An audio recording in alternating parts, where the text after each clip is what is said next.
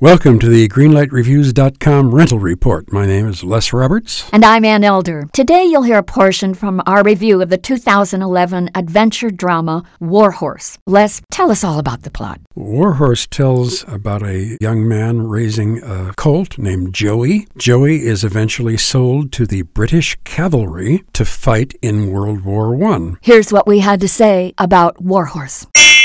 There are so many beautiful sequences in this film, but there are some very melodramatic ones as well. And I would say to people if you have a penchant for movies about animals, and if you cry at the sight of a little dog or a little kitten or a four legged beautiful animal, This is going to be a difficult film to watch. I wouldn't call it a fun flick, but I would call it a noble movie. Absolutely. It is so brilliantly done. It is so fantastically photographed. The music is amazing, and you're really on the edge of your seat. This is a very, very, very suspenseful film. There are images in this movie that are indelibly etched in my mind, and I won't soon forget War Horse. I think it's a really wonderful movie, but it was, as I say, very tough for me. But I am going to give it a green light. Well, I'm going to give it a green light as well because it is one heck of a good movie. So, two green lights for War Horse.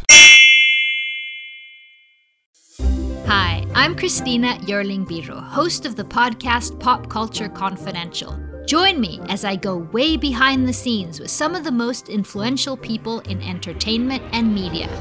Hear actors such as Succession's Brian Cox talk about his favorite characters to play. There always has to be a mystery. The audience have to be in a situation where they want to know what's going on. Meet studio execs like Pixar chief Pete Docter and learn his secret on how he makes us cry. Emotion is our first language. And so many others who are defining popular culture, from Obama speechwriter David Litt to Top Chef host Padma Lakshmi. We don't often think about food politically, or we don't want to, but it really is.